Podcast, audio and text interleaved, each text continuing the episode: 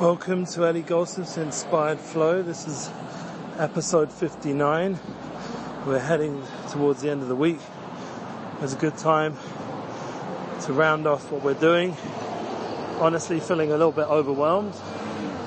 Um, it's not because I had that rest this week with my wife, my soulmate, but it was there's just a lot to do because some things aren't working out.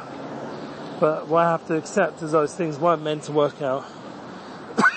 Excuse me, and it's called, in Hebrew and English, it's called ishtadlus. Doing stuff that you're meant to do, but it doesn't seem to have any financial gain, and this is in all areas. But the key is perseverance.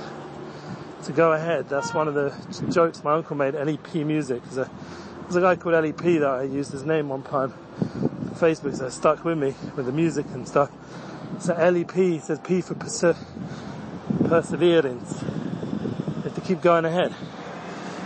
Now we've already talked about this in other ways, but I, I think that's the answer, just not to get discouraged. It's the end of the year, coming to a new opportunity, a new beginning. It was Chai Elul yesterday. There's a new light in the world. Just have to like allow the flow of life to pick up. That's the uh, story. That's the and the key is that we're turning up every day. Right now, I'm like even a bit early to work, which is good.